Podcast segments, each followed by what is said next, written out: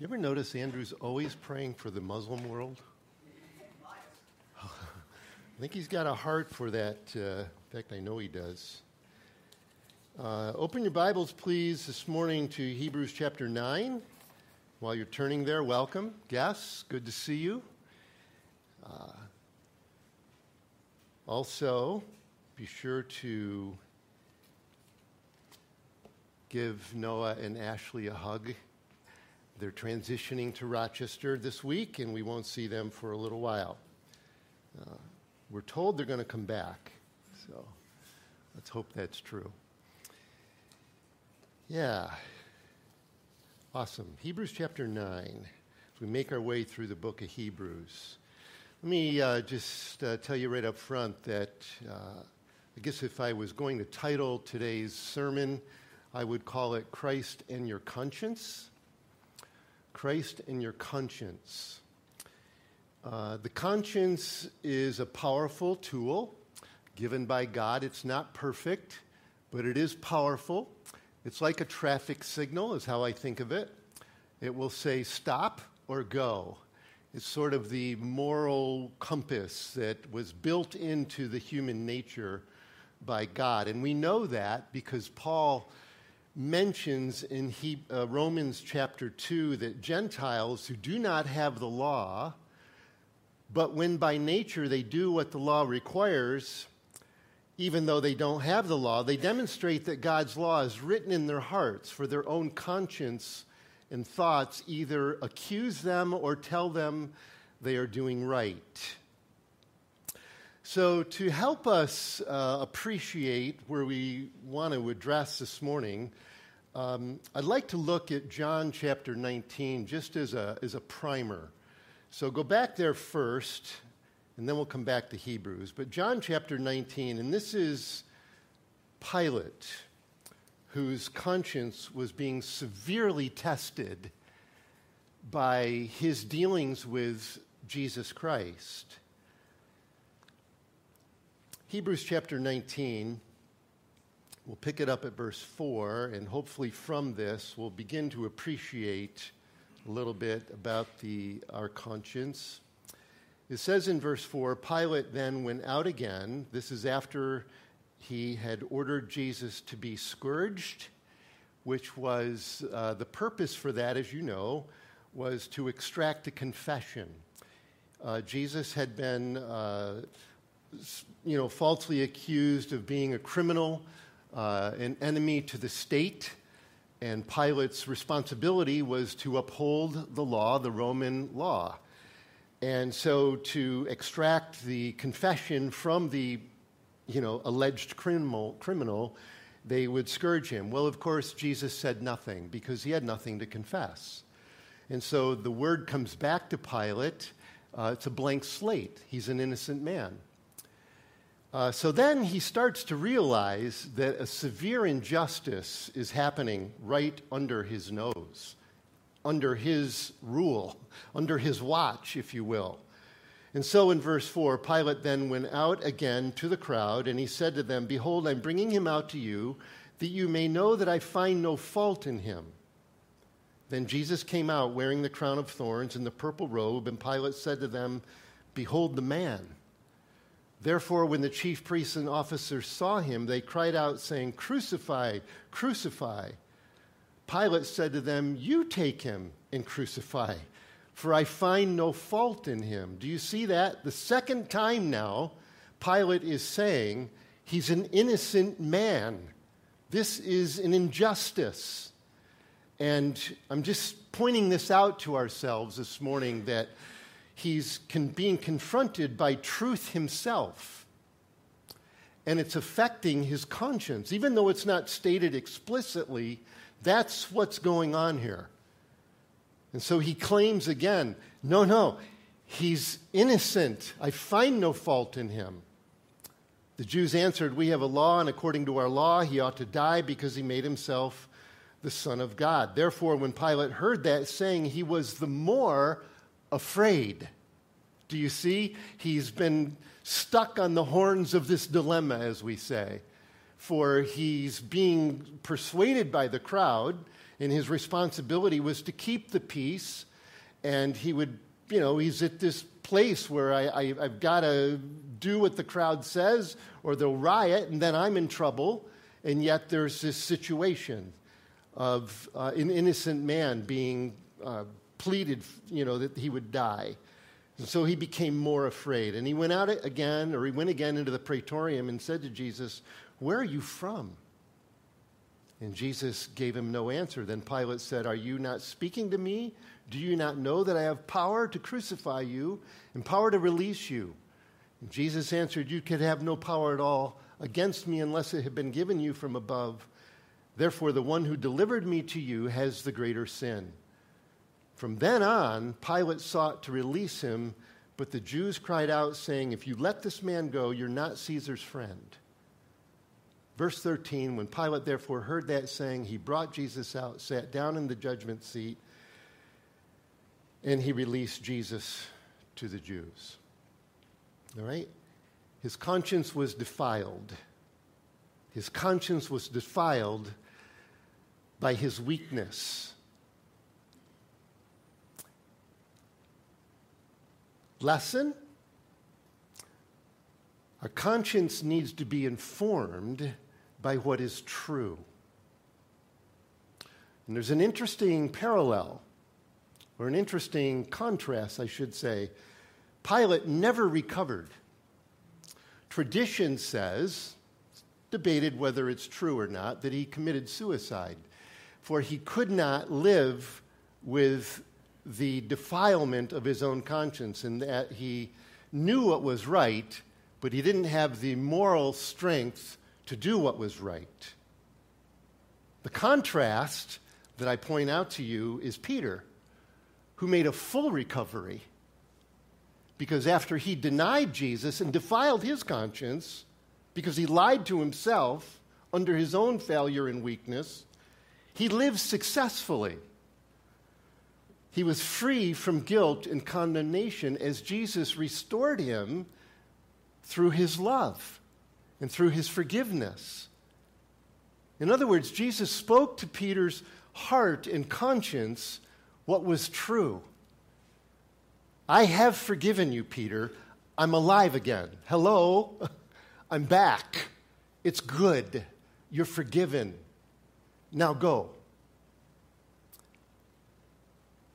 So, in our text, we can go back to Hebrews chapter 9. These Jewish Christians were inclined to return to the old system of sight and sound, sight and sound and smells, right?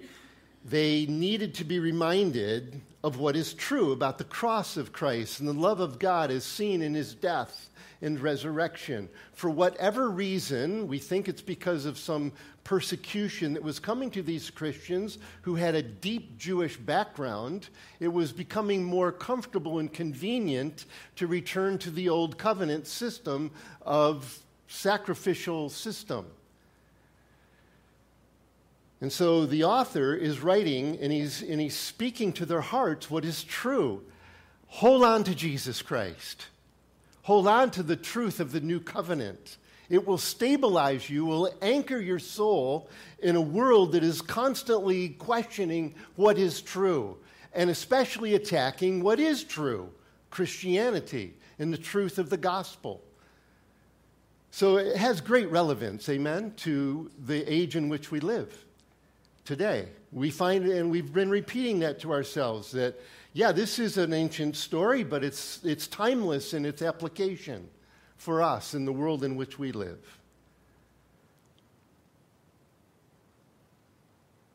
So we'll pick it up at verse 9, or sorry, chapter 9, verse 1. Then indeed, even the first covenant had ordinance of divine service and the earthly sanctuary. So that's kind of an abrupt introduction or entrance into the text. We're actually into a very lengthy uh, argument, if you will, from this writer who's talked about the permanency of Jesus' priesthood, right? And that's based on the fact that he lives forever. And it was secured by a divine oath. And he really hammered Psalm 110, verse 4, he just like worked that verse over and extracted a whole lot of truth and application for us. And we've established that with Jesus' priesthood comes a new covenant, right? The old priesthood, the one that these people were so familiar with and had grown up in, was based on an old covenant established way back with Moses, effective for thousands of years. But Jesus comes along from a different tribe, a different priesthood. He kind of comes from this Melchizedek type, and he establishes a new covenant. And with that, then comes a new sanctuary. All right? So we're entering in now to the author is completing the picture and he's saying, okay, so you're so familiar with the old system that had a tabernacle or a temple. And there was this whole sacrificial thing with regulations of, of, of how to go about it all. And so he's saying that, well, this new priest on the block, and the final and the eternal priest, Jesus, actually has a sanctuary associated with his ministry. It's just that it's invisible, it's in heaven, it's not on this earth. Um, I go out to the renovation house a couple of times a week, faith based ministry for people with behavioral problems, addictions. And uh, by their request, we have been going through the book of Revelation. And uh, we're up into chapter 15, I think, in Revelation. Spent some time out there. And it's interesting how often the temple is mentioned in the book of Revelation, the temple in heaven.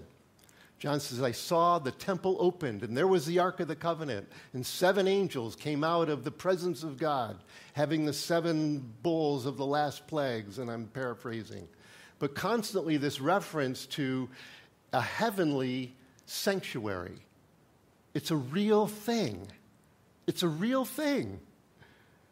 And so the authors, starting from the earthly, from that which they were so familiar with, and he's saying it actually was okay for a while, but it was ineffective in that it could not change the heart and the conscience. So that's where we're going with this. So, again, chapter 9, verse 1. Then indeed, even the first covenant had ordinances of divine service and the earthly sanctuary. For a tabernacle was prepared the first part, in which was the lampstand, the table, and the showbread, which is called the sanctuary or the holy place. And behind the second veil, the part of the tabernacle which is called the holiest of all, or sometimes known as the Holy of Holies, which had the golden censer and the Ark of the Covenant overlaid on all sides with gold, in which were the golden pot that had the manna, Aaron's rod that budded, and the tablets of the covenant. And above it were the cherubim of glory overshadowing the mercy seat of these things we cannot now speak in detail. I so appreciate that last sentence. The author's like staying on course. He's like, he has a now, and he just keeps beating that now. And he's like, I want to be distracted and go on a rabbit trail and talk to you about all the amazing details of the tabernacle that all typify Jesus Christ. I'm not going to exercise as much discipline with you this morning because I nerd out on this stuff. So, we have a little video that gives us an overview of the tabernacle. Yes, we have a movie in church this morning. So, um, popcorn, whatever. Oz, cue the movie. Here we go. All right, pause just for a moment. All right, you can put the lights down a little bit, Oz, and we'll see it better.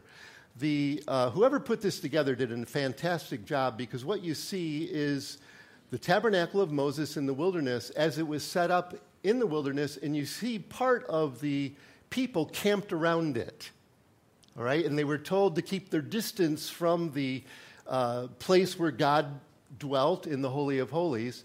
And this is probably where the priests lived, those who ministered in the tabernacle. So let's go ahead a little bit further, Oz.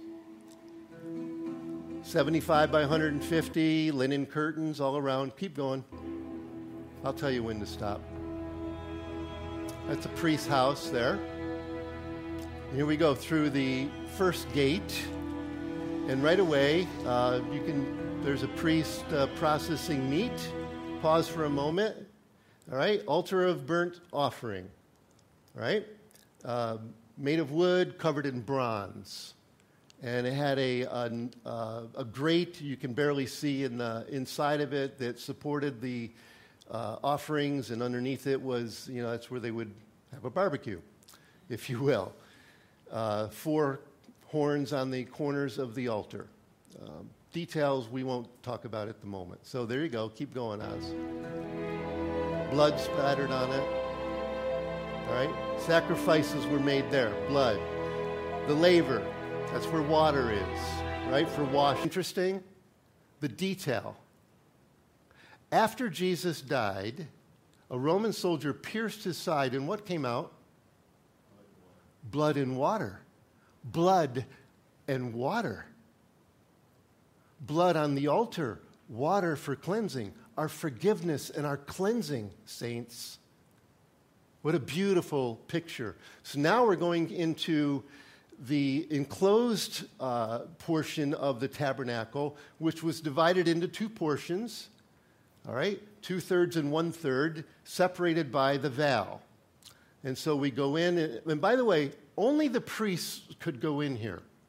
So we go in now to the first portion, which is called the holy place. And you'll see a lampstand, a table for the bread, and the altar of incense. It's covered with very uh, elaborate skins and cloth.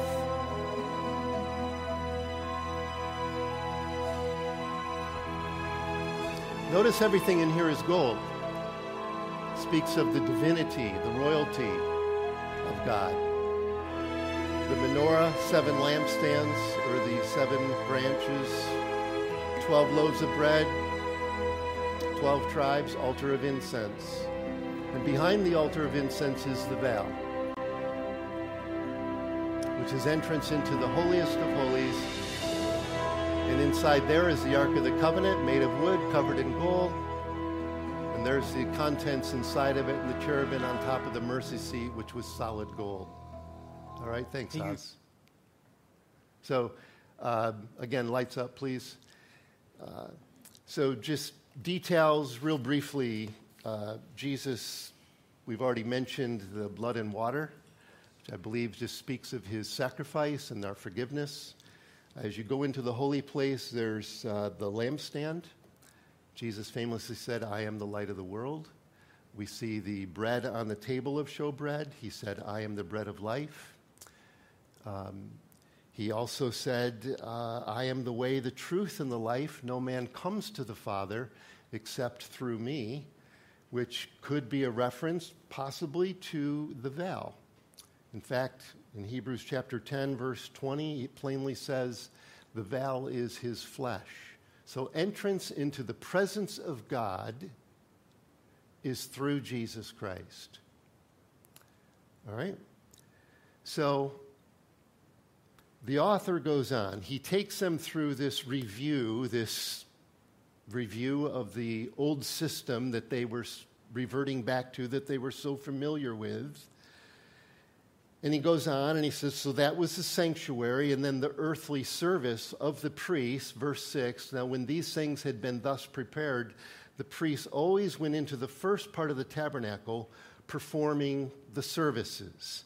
Okay, so there was a daily requirement to trim the lamps of the menorah in the morning and in the evening, you would, uh, at the same time, you would put some more incense on the altar of incense. And then once a week, you would change out the bread. Uh, and the priests had the privilege of eating week old bread. Um, that's a joke in my mind, but anyway.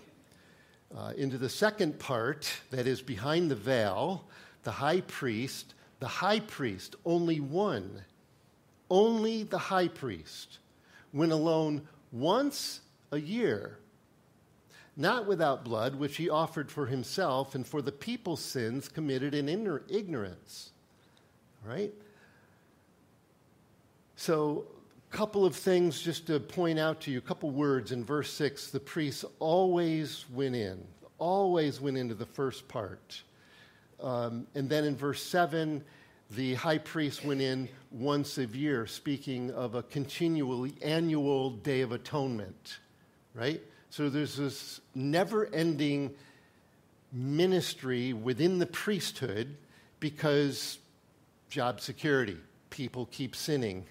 There needs to be a constant sense of forgiveness.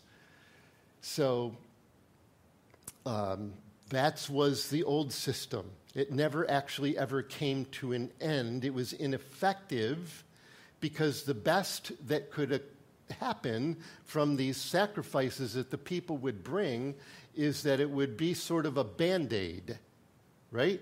You, uh, we've got doctors in the house, so we could talk about this. But you know, you get a cut and you put a band aid over it. It doesn't actually heal it; it just covers over the problem, right? That was the old system.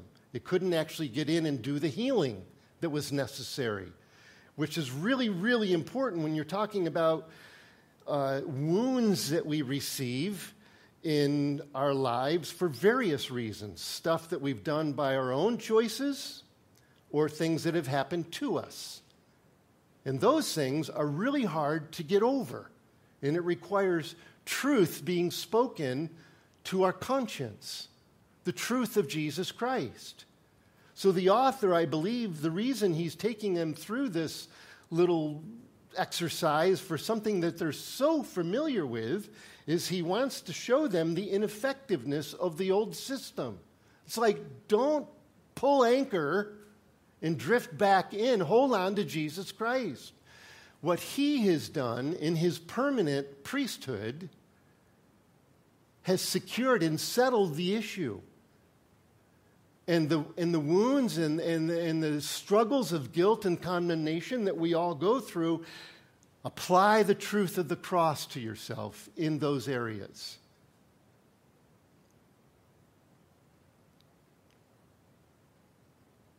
Verse 8. So we've seen the tabernacle, how it was constructed. The author has reminded us of the dailiness of the priests, of the constant keeping the light burning, and so on. And then the Day of Atonement once a year. He would go in with blood for himself and for the people. Verse 8 the Holy Spirit indicating this. I love that. The Holy Spirit indicating. That tells me that the Spirit of God was involved in, in communicating and influencing and guiding Moses when Moses was in, in, in God's presence. It was the Spirit of God that was putting in Moses' heart and mind what God wanted accomplished. And that tells me that the Holy Spirit has a plan and he has a process and he has a purpose for what he's doing. And although Moses never saw the ultimate fulfillment, he had faith in that, as did Abraham, as did many of the church fathers. I love that verse. I love those words. The Holy Spirit is the one who builds the church and builds up the church. Amen? Isn't that what Jesus said? I will build my church. And now we know it's because of Pentecost. I need to go away so that the Holy Spirit, I will come to you. I will inhabit your life. I will influence you and guide you and teach you and communicate you and empower you and convict you and encourage you and give you discernment and gifts that are blessing to the church. It's fascinating when you consider how this old tabernacle even got built in the first place. These people came out of decades, centuries of slavery. They were poor, dirt poor, nothing but the clothes on their back. How in the where'd they get the gold and the silver? Guess what? It was thrust into their hands by the Egyptians as they're exiting Egypt. They took the spoils of victory and gave it back to God and said, Build your church. And that's what God does in the heart of a human. He gives us the victory, and then in response, we give of our time and talents and our money and our gifts are used in community to build the church, to strengthen us, to root us and ground us in His love. The Holy Spirit I love that, indicating that the way into the holiest of all was not yet made manifest while the first tabernacle was still standing. In other words, as f- close as you could ever come to the presence of God was at that first curtain. You'd bring your animal, you'd offer it as a sacrifice for your sin. You'd lay your hands on the little creature, and then it would be offered, and the priest would process the meat, and the whole thing would go on. That's as close as you would come. There was this select group of priests, and then it boiled, uh, then it reduced down to just one man was able to go into the behind the veil. There was ineffectiveness and there was inaccessibility. I think that's a word. they could not access the presence of God. They were always kept out, and it brought a great fear with all of that. Aaron's sons perished because they went in unauthorized. And then when God called Aaron, okay, it's the Day of Atonement. You got to do your thing, man.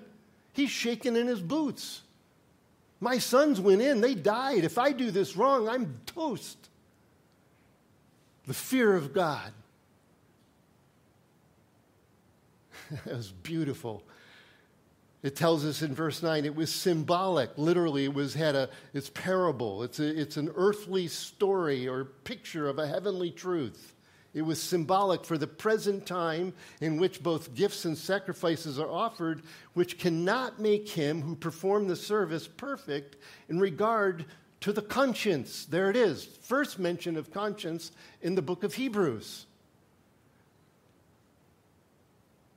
It cannot make him who performed the service. Does that mean, is he referring to the priest? Is he referring to the one, the worshiper, if you will, the, the, the layperson who brings the sacrifice? Answer both. Both. They can't do it. Imagine, just in your own mind, right? Go back, if you will, in, in, in ancient times, and you approach the door and you've got your little lamb spotless lamb, and you've got this thing you got to get off your chest. You got to get right with God. And so you put your hands on this critter and you confess particularly that sin, and the whole system then goes on. Are you satisfied? Yeah, partially. But you know, don't you? That thing doesn't have a clue it has no concept or understanding of the temptations and the trials and the failures and the moral choices that I have made. It, it is clueless. And in one sense, therefore, it's innocent, but in another sense, there's no relatability. It's just an animal, it's a dumb animal. And so you go away feeling partially better. but not really because the thing hasn't actually experienced and, and, and made a proper human sacrifice for my human need. Enter Jesus. that's what makes him so unique. And that's what Pilate was facing. The man was proven innocent over and over and over again. He was put on a Jewish trial, he was put on a civil trial, and nobody could find anything wrong with him because there wasn't. And yet he was tempted in every way like you and me. And so now Jesus comes as high priest and sacrifice. And in essence, he turns and puts his hands on us. And he says, I need to help you because you got a guilty conscience. And it's not, and it's causing uh, your inability to relate to God and to people. It's really hard and hurtful. And shame is attached to all of that. A very complex and painful problem.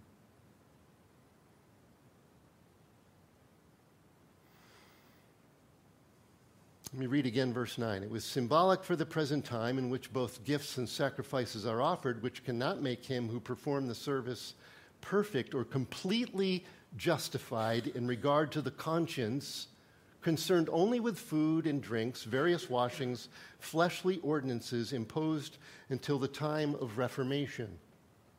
Reformation. Only time it's words used in the New Testament. Reformation. Uh, it literally means to set things right. Uh, it's a process leading to a new order until the time of a new order, until the time that things are set right. Reformation the, again, um, Sorry for a little bit of grammar here, but I nerd out on that stuff as well. Um, so the, uh, the root word is, uh, we get our word orthopedic, orthos, right? Orthopedic. And I, it was particularly uh, relevant because our dear friend, uh, Little Radio Cremata down in Miami, had broken his femur, right? So I asked his dad uh, yesterday, I said, How's your son doing? And um, he sent me a picture. Ray, little Ray, had gone in. He had the pins removed from his leg. The healing has apparently been completed. But he sent me a picture of the pins. Now, I had in my mind a pin, right? No, no, they were like this. I'm like, oh my God. But what was it done? It set things right. There was a, a reformation of little Ray, of his bones, okay? And so, this new covenant, Jesus has brought in a reformation. It's the process of a new order has now come. The earthly tabernacle and all the services associated with it were temporary and ineffective.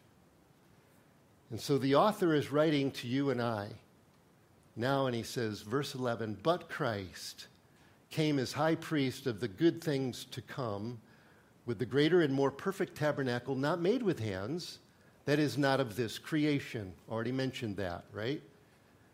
Not with the blood of goats and calves, but with his own blood he entered the most holy place once for all, having obtained eternal redemption. Eternal redemption. In other words, once you have been pulled out of the slave market, you are not going back to the slave market.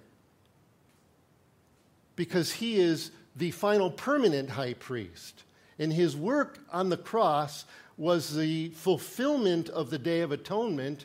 And because he has an eternal being, and through the power of the eternal Spirit, it is effective in all, for all time in both directions from the time that it happened backwards and forwards. It's an eternal redemption, both in its scope and in its conclusion. For if the blood of bulls and goats and the ashes of heifer of a heifer sprinkling the unclean sanctifies for the purifying of the flesh, band-aid, how much more? That's one of Paul's favorite words, right? How much more? he loves the comparison to show the comparison from the weak to the strong, from the lesser to the greater. How much more from an earthly animals and, and, and infallible men to an infallible man with his own blood? How much more shall the blood of Christ, who through the eternal Spirit offered himself without spot or blameless to God, cleanse your conscience, cleanse your conscience from dead works to serve the living God. What are the dead works? Now, there's some debate on that. Some say it's uh, in context, and it makes perfect sense that the dead work is to go back to uh, a religious system that doesn't ever give life. Others say that it's the dead works, as mentioned in chapter 6. The dead works are the dead works of your moral choices that bring in death. Sin yields death. What's the answer? Both. I think perhaps both. But verse 14, how much more shall the blood of Christ, who through the eternal Spirit offered himself without spot, cleanse your conscience from dead works to serve the living God? It's a question. It's a question that the author is asking you and me to engage with this question personally. Personally. He's catching us here right in our chairs this morning, and he's saying, Where are you in this? Are you struggling in your conscience? And if so, then look to Jesus and, and apply the truth of the, the truth of the gospel to your conscience so that you'll experience a full healing and recovery. Because by the power of the Spirit, the Holy Spirit can come into our hearts and minds, conscience, and He can do work through His truth that no one else can do. And so the question is, is being asked of us Am I experiencing this? If you've come here this morning and, and there's some skeletons in your closet, the Lord's like, let's deal with that. I'm not condemning you, Peter.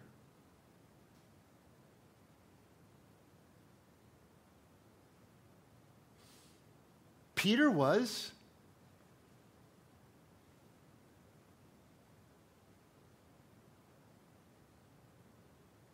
Isn't it interesting? As he realized Jesus was on the beach, John 21, he was the most active man in the room. Put his coat on, swam to shore, pulled all the fish. I'm gonna, I'm, I'm okay, right? And we're like, just sit down, man. Do you love me? Do you love me? Do you love me? What's he saying? He's saying, I love you, Peter. Now just, my love never fails. Just hang out there. And Peter lived successfully. Not perfectly. Because he actually did revert back a little bit. Paul points that out in Galatians, where he felt uncomfortable hanging out with Gentiles when his Jewish friends showed up. So there was still that tendency, in, even in Peter, to go back to the old ways. The finished work of Christ. Apply the truth of the gospel in the moment, brother and sister. In the moment. When you've looked at what you shouldn't look at, when you've thought of what you shouldn't think of, when you've said what you wish you hadn't said, and the Holy Spirit's like, we got to deal with this. And the devil's like, you jerk. You suck bad. I can only say that because Joni's not in the room. She doesn't like me when I say sucks. I know. Don't tell her. I'll tell her. It's okay. Verse 15 For this reason, he is the mediator of the new covenant by means of death, for the redemption of the transgressions under the first covenant, that those who are called may receive the promise of the eternal inheritance. So, just in closing, a couple of thoughts. What's the great result of a clean conscience because of Christ? What is the result? Let's just get a little bit particular. First of all, there's access to God. The result of the new covenant is that uh, the church is a royal priesthood, right? It obliterates the old system, and now we have access to God. As the author is going to tell us in chapter 10, he's going to hammer this point. We can come in boldly, unashamed, not for anything that I deserve or by any righteousness that I've acquired by my efforts or merit, some, right? We know this. It's because of what Jesus has done, and it's what he's, the victory that he's given us, the grace that he's shown to our lives. So we have access. Having been justified by faith, we have peace with God through our Lord Jesus Christ, through whom also we have access by faith into this grace in which we stand. We have access by faith into this grace in which we stand and rejoice in hope of the glory of God. So, the first thing is that we, and probably the most important thing that the author is saying, is that we now don't have to stop at the door and kind of peer around and wonder what's happening in the room.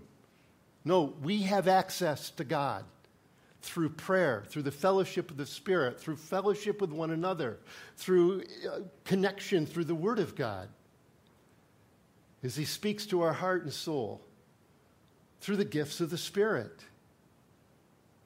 Access to the living God, the author would say, and we serve Him now. Another thing that uh, I think can result from this is courage courage and confidence. It's, it's obvious. And what I mean by that is that we're able to stand against the schemes of the devil. Because there is the devil, and he is the one who likes to remind us of our past. And he's, he's a slanderer. That's what his name means. So he will remind us and try to condemn us. Uh, Jesus actually told Peter, right, prior to the crucifixion, he said, Satan has asked for you that he may sift you as wheat. But I've prayed for you that your faith should not fail. And when you return to me, strengthen your brethren. Right? So it gives us, in other words, a courage and a confidence that when there's that voice, maybe it's your own, maybe it's the devil, I don't know. But there's that voice in your ear that's like, you are bad. you have failed beyond grace. Not true. A broken and a contrite heart, God will never despise. He will not despise. Right? Repentance and faith. Come back to what you know to be true. Okay? And hold on to that. Confidence and courage. In the face of an accuser of the brethren. As Peter said, or as Jesus said to Peter, uh, when you have returned, strengthen your brethren. Which leads to the next point. Not only do we have access and we have courage, but there's a witness. There's a witness. And uh, it's a really good and important witness. Because I think that the church, I know in my own life that uh, I need to see brothers and sisters that are living in the victory, in the finished work of Christ.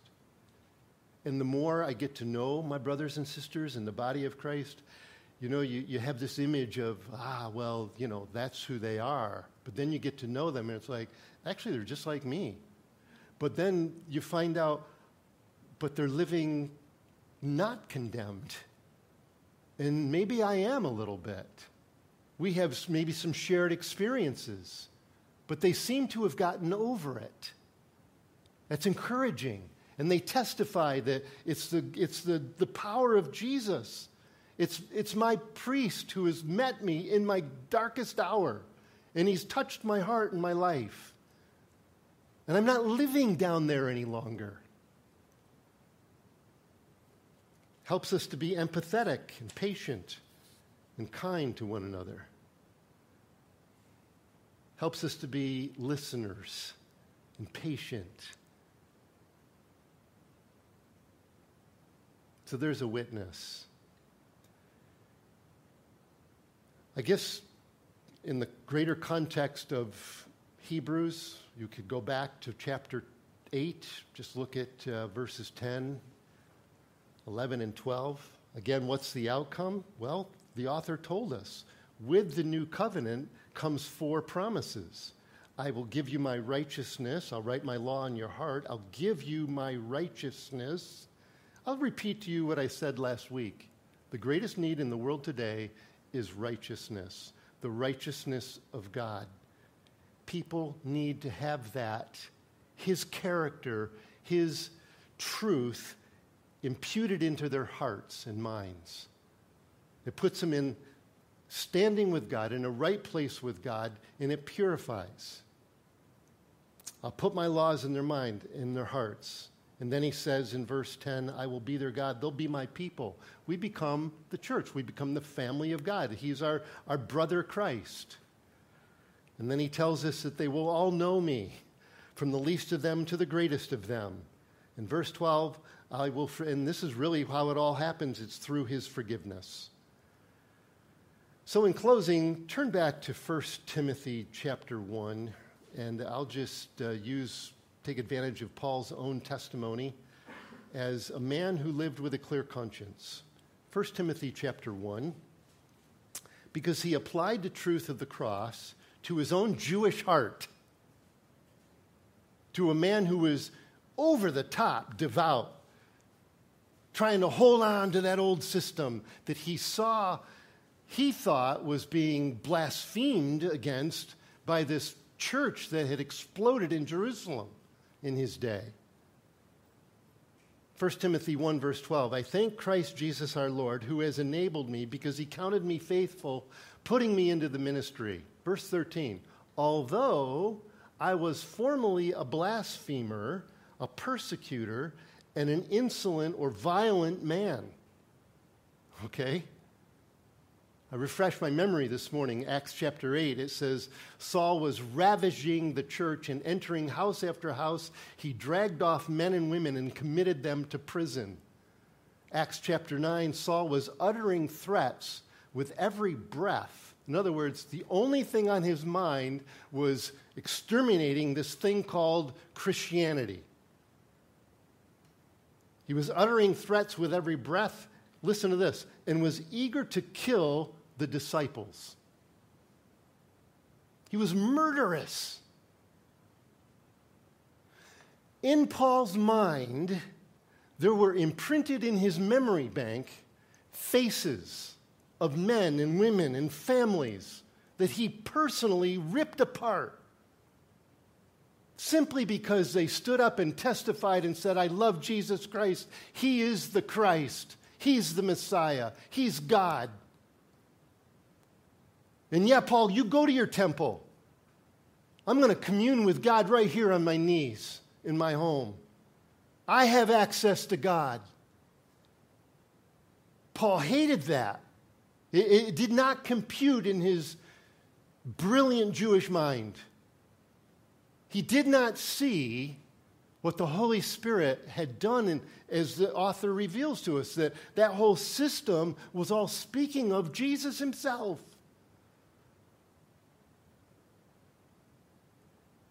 Paul says, Although I was formerly a blasphemer, a persecutor, a violent man, I obtained mercy because I did it ignorantly in unbelief.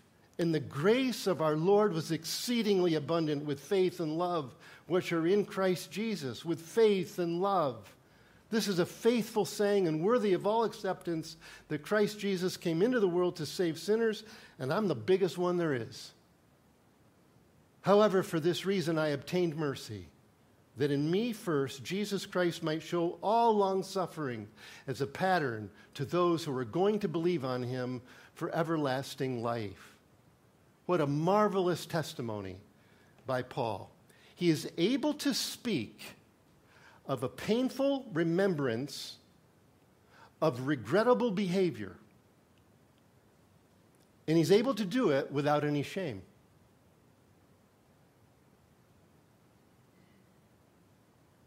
He's able to talk openly, and I think that's a sign of healing. He's able to talk openly about painful experience, regrettable behavior. Or, as I said, maybe it's not regrettable behavior. Maybe it's regrettable behavior that you were on the wrong end of. Something, an abusive thing that's happened to you.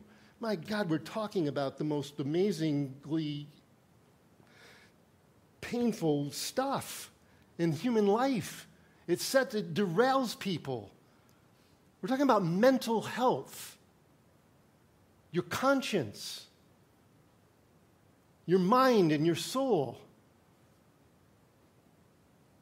We're talking about the deep issues that, that, that happen, where you dis- disillusionment with, with life in general. Paul is able to talk about that, and he testifies because of the abundant faith and love in Jesus Christ.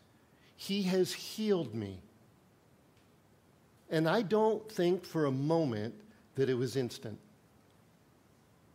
Paul spent three years in the wilderness praying and reading and confessing and being healed. And the wonderful counselor, over the course of years brought him to a place where he can hold his head up and say, I was a murderer. And you may still think I'm a bad person, but the one who really matters most does not see me that way anymore. I am right with God. Now, follow me. Watch me. And you will see that I do not live a life of my head down and con- condemned. And were there times of depression in Paul's life? Yes, he admits it. There were times where the trials were so severe that he was despairing, he would say. Or I think he would say, not despairing. Thank you, Lord, for the correction. Not despairing. It was hard, but there was hope. And it was an experienced hope in life and in faith and relationship with Jesus because he has access, because he came out of the ineffectiveness and came into the real.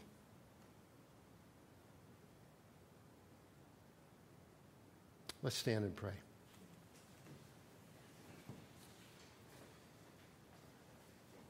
Lord, I'm always intimidated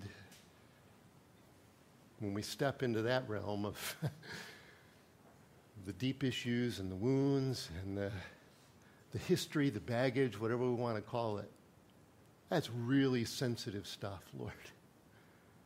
And I thank you that you are meek and lowly in heart. You are meek and lowly in heart.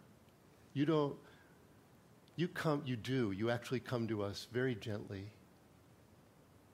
by your Spirit. And you enter into that space.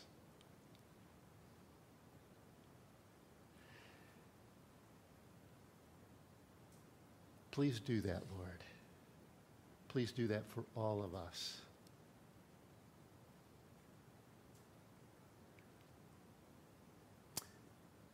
Maybe that space has already been cleaned up and healed. In which case, Lord, there's just a fresh sense of glory, a fresh sense of witness and hope. And we thank you for anchoring us in a constantly shifting world of values. Your truth prevails.